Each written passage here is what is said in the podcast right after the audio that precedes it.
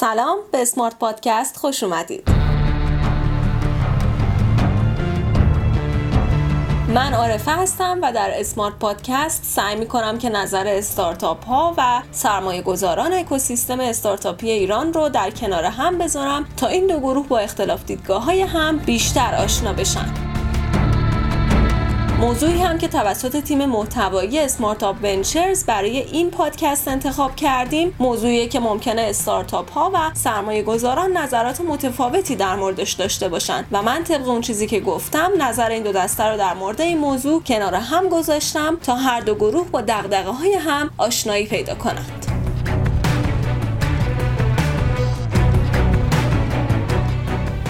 موضوعی که برای این پادکست انتخاب کردیم چیه؟ شاخص های بازار ما تو این پادکست در مورد اندازه بازار، رشد بازار، بازارهای در دسترس، بازارهای جانبی و موارد غیره که در تصمیم گیری سرمایه گذار موثر هستند با سرمایه گذاران و استارتاپ ها صحبت کردیم. اما مهمانانی که در مورد همین موضوع باشون صحبت کردیم چه کسانی هستند؟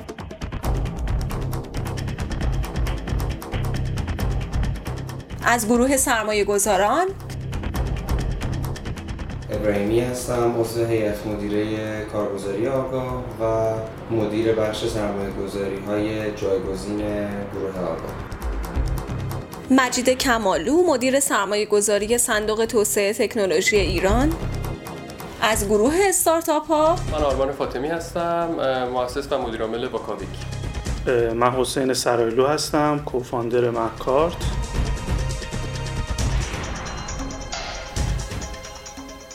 اما قبل از شنیدن نظرات مهمانان این پادکست در مورد های بازار مثل همیشه بخش کارشناسی عرفان اقبالی مدیر توسعه کسب و کار اسمارتاپ ونچرز رو در مورد این موضوع بشنویم. در بحث سرمایه گذاری یکی از گفتهای خیلی معروفی که وجود داره این هست که تیم و بازار مهمترین پارامترهای تصمیم گیری سرمایه گذاران هستش مخصوصا در بخش سرمایه گذاران الی استیج اینکه بازار چقدر جذابه و اینکه کدوم تیم می‌تونه تیم موفق این بازار باشه. این به صورت خاص بازار یکی از اصلی ترین مؤلفه های تصمیم گیری سرمایه گذاران هستش. اما نکته قابل توجهی که وجود داره اینه که بازار از پویایی بسیار بالایی برخورداره. و این شناسایی بازار و در واقع میشه گفت که پارامترهای اونو خیلی سخت می‌کنه. پویایی زیاد هم خبر خوبیه هم خبر بدیه. خوب از این جهت هست که محل تجمع فرصت هست و خبر بد از این جهت که محل تجمع ریسکه. بنابراین سرمایه گذارها برای اینکه بتونن در واقع میزان این فرصت و ریسک رو شناسایی کنند به یک سری شاخص ها و پارامترهای بازار مراجعه می‌کنند خب اسمارت هم به عنوان یه شرکت سرمایه گذاری که در بخش الی فعالیت می‌کنه در بحث ارزیابی بازار توجه ویژه‌ای داره. و ما پارامترهای خیلی مختلفی رو ارزیابی می‌کنیم. از جمله اندازه بازار، بازارهای در دسترس، نرخ رشد بازار، وضعیت بازارهای کناری. تنها بخشی از پارامترهایی هست که ما در اسمارت هاب در واقع ارزیابی می‌کنیم و بررسی می‌کنیم. نکته که خیلی اهمیت داره این هست که استارتاپ ها و تیم های کارآفرینی که تسلط بسیار بالایی بر شاخص های بازار داشته باشند به شدت می‌تونه در تعامل با سرمایه گذارها اونها رو کمک کنه و همچنین در واقع شانس جذب سرمایه اونها رو به حد قابل توجهی افزایش بده.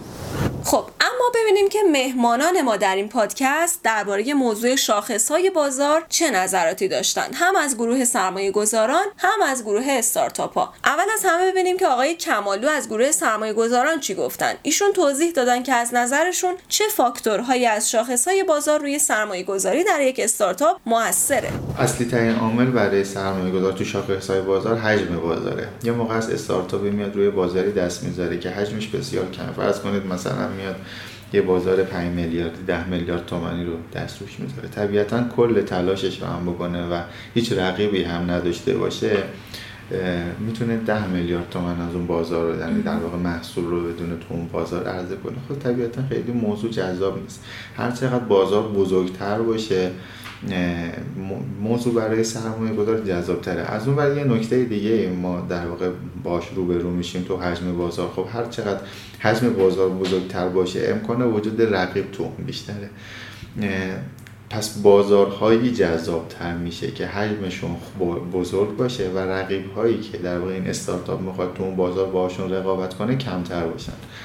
طبیعتا رقیب حذف شدنی نیست هستش و همیشه خواهد بود. اتفاقا خوبه که یه جاهای رقیب باشه توی بازار باعث رشد کسب و کار میشه. اما نکته در واقع کلیدش اینجاست که بازاری رو باید وارشی که رقیب جدی که در واقع عمده اون بازار رو گرفته توش وجود نداشته باشه. طبیعتا دیگه همه ما تو بازارهای مختلف اگر اسم استارتاپ رو ببریم می‌دونیم که فلان بازار توسط مثلا این استارتاپ فتح شده. دیگه خیلی جذابیتی برای سرمایه گذار نداره که بره رو دوم اون بازار سرمایه گذاری کنه. همه می‌دونیم که بازار حمل و نقل دست کیه. یا بازار مثلا بلیت فروشی آنلاین دست کیه. دوم های این بازار شانس کمی دارن مگر اینکه با روش های جدید یا نوآوری بیان در یا حجم سرمایه گذاری خیلی خیلی به مراتب بالاتری از اون انجام بدم که بخوان اون رقیب رو در واقع بگیرن. پس شد یکی حجم بازار و دو رقیب. یه عامل دیگه هم هستش که مهم هستش و می‌تونه اگر این دوتا نباشن جذاب بشه اون امکان رشد بازاره. بعضی از بازارها هستن که تازه میشه خلق بشن. یعنی بازار در واقع فعل وجود نداره. باید ما بالفعلش بکنیم. اون بازارهایی که می‌تونن رشد کنن و در واقع حجم بازارشون هی به مرور بیشتر بشه هم برای سرمایه گذارا جذابه. یه مثال برای این موردی که گفتید رو هم می‌تونید بگید؟ ببینید تا قبل از این ما خیلی از در واقع نیازهامون رو نمی‌دونستیم که اصلا هستن. و به مرور این استارتاپ ها در واقع اومدن این نیازها رو برای ما ایجاد کردن. یا بودن به روش سنتی انجام می شدن ببینید من یه مثال ساده که می‌زنم این بحث در واقع خوشی ها هستن خوشی های آنلاین هستن. خیلی از در واقع مردم اصلا حالشون نداشتن که این کار انجام بدن. این خوشی به نظر من داره این بازار رو بزرگش می‌کنن. چرا؟ چون که میان و مردم خیلی راحت سرویساشون رو ارائه میدن. این اتفاق تو حتی حمل و نقل هم میفته یعنی این بازار حمل و نقل تو کشور ما عددش ثابت بود تا الان. ولی با اومدن استارتاپ های حمل و نقلی این بازار بزرگتر شد. ولی یه سری بازارها هستش که بزرگتر نمیشه. اون استارتاپ هم بیاد یا اون شرکت هم بیاد حجم اون بازار بیشتر نمیشه تهش همینه. موضوع من در واقع اون بازارهایی بود که اون در واقع با اومدن اون استارتاپ می‌تونه حجمش بیشتر بشه. درخواست مردم بیشتر که عمدتا تو بازار خدمات آقای فاطمی فاندر واکاویک و در واقع از گروه استارتاپ ها توضیح دادن که سرمایه گذارها معمولا چه فاکتوری از شاخص های بازار رو در برخورد با اونها مهم می‌دونن. سرمایه گذارها معمولا چه شاخص های بازاری رو بررسی می‌کنن و براشون مهم هستش. سرمایه گذار خب حالا من فکر می‌کنم که طی حالا جلساتی که من برای کار خودمون یا برای حالا مواردی که به عنوان کارشناس یا به هر شکلی درگیر پروژه بودم صحبت کردیم سرمایه گذارها عموما به دنبال این که مخصوصا تو فضای استارتاپی وقتی صحبت می‌کنیم به دنبال پروژه و ایده های کارهایی که آینده قابل توجهی داشته باشه هستن. این رو من احساس کردم. اما احساس می‌کنم که شاید در بعضی موارد ریسک پذیری مربوط به در واقع پروژه های خیلی آینده نگرانه رو شاید یکم کم داشته باشن. اما عموما هستن. انواع سرمایه‌گذاران مختلف هستش. بعضی هستن که خیلی سریع دنبال اینکه طی چند سال پولشون برمیگرده هستن و به این مسائل نگاه دارن یا چند درصد برمیگرده. که البته نگاه درستی هست. اما خب در یک بازاری که یه مقدار مخصوصا برای استارتاپ هایی که ارلی استیج هستن یا سید مانی در واقع جذب می‌کنن شاید نگاه بهترین نگاه ممکن نباشه. اما خب بعضی از سرمایه‌گذارها هستن که نگاه بلند مدت تری دارن و خیلی سریع دنبال بازگشت سرمایه نیستن. به نظرم هر دو نوعشون هستن. آقای بهراد ابراهیمی از گروه سرمایه گذاران توضیح دادن که در برخورد با استارتاپ ها چگونه شاخص های بازار را مورد ارزیابی قرار میدن. ببینید خدا رو شکر ما تو کشوری داریم زندگی می‌کنیم که خیلی نیاز به خلاقیت و اینویشن وجود نداره. یعنی ما نگاه کنیم به کشورهای توسعه یافته یا حتی در حال توسعه کاملا مشخص یک کدوم صنایع قابلیت عملا این پتانسیل رو برای رفتن یک استارتاپ به سمتشون داشتن و خب از یه طرف هم شاید نشه خیلی کم میش کرد.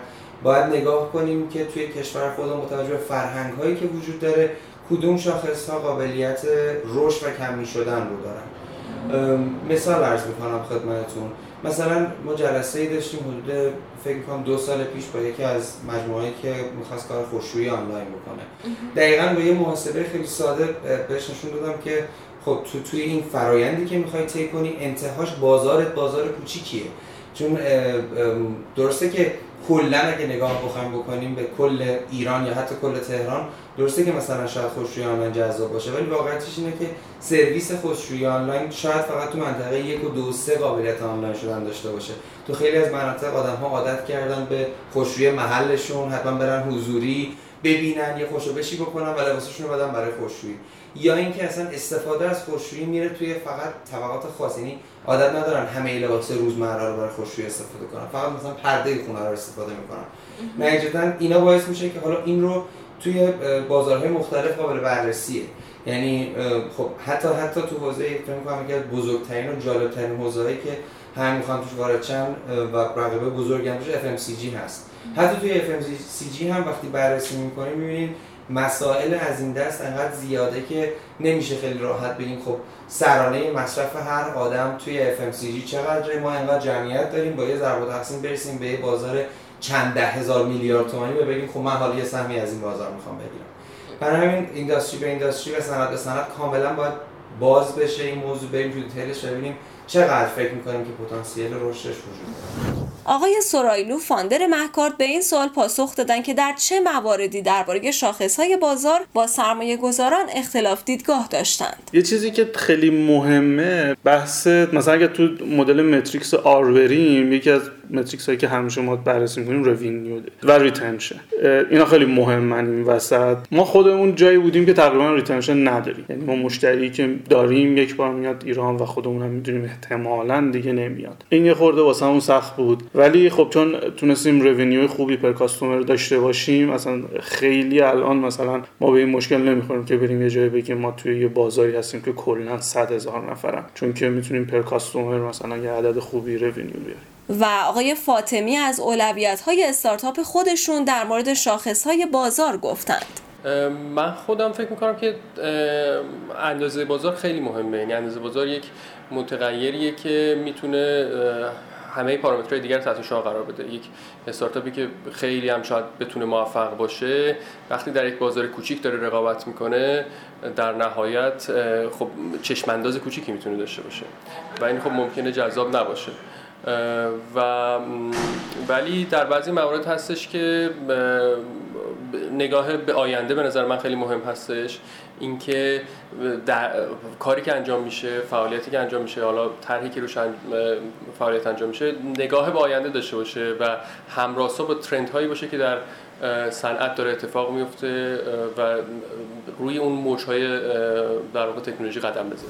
در ادامه آقای بهراد ابراهیمی از گروه سرمایه گذاران به اهمیت شناخت بازار اشاره کردند. اصل اولیه اینه که خیلی شناخت درستی نسبت به اون مارکتی که می‌تونن هدف گذاری کنن و سهم خودشون از اون market ندارن. یعنی میگم طبق آمار یه عددی رو فرض بفرمایید عدد کلی مثلا 40 50 60 100 هزار میلیارد تومن رو می‌بینن به عنوان سایز بازار مصرفی فلان مورد یا فلان خدمات یا هر هر کدوم از اینا. و بعد نگاه نمی‌کنن که این چقدرش قابل سرویس دهی هست چقدرش اصلا فرهنگ مثلا smartphone penetration توی اون اون بازار اون بازار چقدر هست چقدر قابلیت فرهنگ سازی وجود داره و چقدر رقباشون می‌تونن بیان از این سهم مثلا یکی دو درصدی از کل اون بازاری که می‌خواد آنلاین بشه چقدر رقیب می‌تونه وجود داشته باشه. این یه طرف قضیه است که ما همیشه توی بررسی استارتاپ به عنوان اولین فاکتور در نظرش می‌گیریم. فاکتور دوم قطعا تیم هست یعنی ما برامون ما معتقدیم که تیم خوب در هر نقطه می‌تونه پیوت درست بکنه و اشتباهاتش رو حتی اگه مسیرش با یه خطایی مواجه باشه می‌تونه اصلاح بکنه. پس نجدا گزینه بعدی تیم هست قطعا برای ما. هماهنگی بین فاوندرهای کوفاوندرها هست. گزینه سومی که همیشه ما توی بررسی همون نگاه می‌کنیم ببینید متاسفانه توی مقطع دو سه سال گذشته توی بازار اکوسیستم استارتاپی ایران اول ما رفتیم به سمت اووروالویشن شدید. یعنی خیلی از استارتاپ ها به واسطه حالا بازی هایی که توی اکوسیستم وجود داره نگاه می‌کنن به استارتاپ های مشابه به خودشون و اونا به دلایلی که خیلیش می‌تونه مثلا اصلا سیاسی باشه والویشن های بالایی خوردن و یه deal ی همش انجام شده. ولی پشت این deal رو کسی نگاه نکرده که خیلی از این deal ها conditional انجام میشه. خیلی از این deal ها یعنی مثلا فرض می‌کنیم برای استارتاپی والیویشن 50 میلیارد پذیرفته میشه. با کلی KPI که اگه این KPI رو نظر والیویشن کلی dump میشه. و این بورد عملا والیویشن استارتاپی رو به سمت یک حباب این حباب حبابیه که خب خیلی از founder ها باورش کردن و رو همون می‌خوان با investor ها مذاکره کنن. عملا یکی از دلایلی که خیلی فاصله افتاده بین investor های یه خورده سبک سنتی تر حالا investor های بازار سرمایه‌ای و و investor های خصوصی استارتاپی همین است که با این investor ها اون والیویشن ها رو نمیپذیرن. باز یکی دیگه از ایراداتی که خیلی از این کوفاندرها و فاوندرها تو مواجهه با شما داشتیم فرض کنیم فردی مثلا سه سال چهار سال کار کرده زحمت کشیده استارتاپ رو به یه نقطه رسونده که الان باید جذب سرمایه براش بکنه و نمی‌تونه ادامه بده. اون جذب سرمایه رو معوایی برای درآمد شخصی خودشون می‌بینن. یعنی مثلا اومدن توی پیچی که به ما دادن روی هزینه کرده این فرض کنیم پولی که قرار اینوست بشه رانده یکی که قرار بیاد کلی درآمد برای کوفاندرها و پرسنل فعلی دادن. خب من اینوستور قرار نیست بیام اونجا هزی درآمدهایی که تو سه چهار سال این این حالا کوفاندر فاندر توی اون مجموعه بر نداشته رو من جبران کنم. من می‌خوام رشد رو تسریع کنم. و نتیجتا برآوردی که از هزینه هایی که می‌خوان از سرمایه جذب شده داشته باشن معمولا برآوردهایی که می‌خواد تو سرمایه گذارا. این هم از فاکتورهایی که ما خیلی بهش توجه می‌کنیم. حالا باز میاد ریستر میشه. مثلا موردی داشتیم که سوال اون طرف تو pitch اولیه بوده که من اگه دو سال دیگه بخوام خارج شم خب شما business رو take over می‌کنیم. طبیعتا ما قرار نیست ما business هستیم اون چیز دیگه یه کارمون جور دیگه یه و investor نمیاد برای اینکه take over کنه. مخصوصا investor اگه توی level angel investor باشن. بله اگر توی راستای business ی شرکت بزرگ باشه قطعا بیاد take over می‌کنه و بعدش هم تو راستای منافع خودش بزرگش می‌کنه مثل خیلی مثلا ولی این تفکری که اومدن investor رو به عنوان یه option ی برای خروج می‌بینن این هم باز گزینه خوبی نیست. چون ما داریم روی تیم سرمایه گذاری کنیم اون تیم وجود نداشته باشه استارتاپ هم وجودی نداره. من آقای سرایلو به چالش های مسیری که به شناخت شاخص های استارتاپشون منتهی شد اشاره کردن. خیلی خیلی همه دروغ میگن. این خیلی بده. مثلا ما کسی رو داشتیم که ادعا داشته که مثلا ماهی چقدر مشتری داره ما طبق اون مثلا میومدیم ارزیابی می‌کردیم بازار اینقدر ما الان اینقدر درصد داریم. ولی بعدا که تحقیق می‌کردیم که میدیم یه ده, ده درصد اون هم شاید اصلا مشتری نداره. یه خورده دیتا کمه دیتا در دسترس کمه و دیتا هایی هم که حتی از طرف دولت میشه منتشر میشه خیلیاش دقیق نیست. بزرگترین مشکل اون اینه. یعنی که جاهای مختلف میریم با اعداد مختلف هم مواجه میشیم. مثلا عادی ترین چیز تو صنعت ما که مثلا چند نفر آدم میاد ایران. حالا سازمان میراث گردشگری میگه 6 میلیون نفر میاد. یه جای دیگه میگه 300 هزار تا یه جای میگه 100 هزار تا. اصلا عددا اینقدر هم با هم تفاوت داره که خیلی همه مشکل می‌خورن دیگه و همه چی میشه تجربه و این حسی که شما نسبت به بازار داری. که بتونی اون شاخص ها رو واسه خودت بچینی. و در آخر صحبت های آقای کمالو در مورد اشتباهات رایج این مسیر رو بشنوید. عمدتا اشتباه بسیار تکرارپذیری که استارتاپ دارن و ما می‌بینیم تو تخمین حجم بازارشون. اغلب خیلی ساده انگارانه به موضوع نگاه می‌کنن و خیلی سهل یه بازاری رو اندازش رو تخمین می‌زنن. میگن فرض کنیم این بازار هم به ازای هر یوزر انقدر ما مثلا 80 میلیون نفر جمعیت داریم. بازار هدف ما 40 میلیون نفره فرزن. یه دو تا عدد تو هم دیگه ضرب می‌کنن. به عددی می‌رسن. بعد میگن ما می‌خوایم به دو درصد از این بازاره برسیم. خب دو درصد هم که عدد زیادی نیست می‌رسیم حتما. پس میشه دو درصد اون عدد بزرگی. پس خیلی خوبه. ولی واقعا موضوع به این راحتی نیست. اولا که تخمین بازاره اونقدر راحت نیست. و اون عددات رو هم ضرب بشن یه نگاه اولی است ولی این نیست یا یه business رو بر مبنای به اون دو تا عدد launch ش بکنیم. دو دستیابی به اون دو درصده خیلی کار راحتی هم نیستش که انجام میدن. پرتکرارترین خطایی که استارتاپ انجام میدن در واقع تخمین حجم بازارشونه. و یه اشتباه دیگه هم که من می‌بینم بعضا دوچارش میشن تخمین رقباشونه. رقبا رو خیلی دقیق نمی‌شناسن یا اگر می‌شناسن چه تمایزی که توی خودشون می‌بینن فکر می‌کنن رقیب نداره.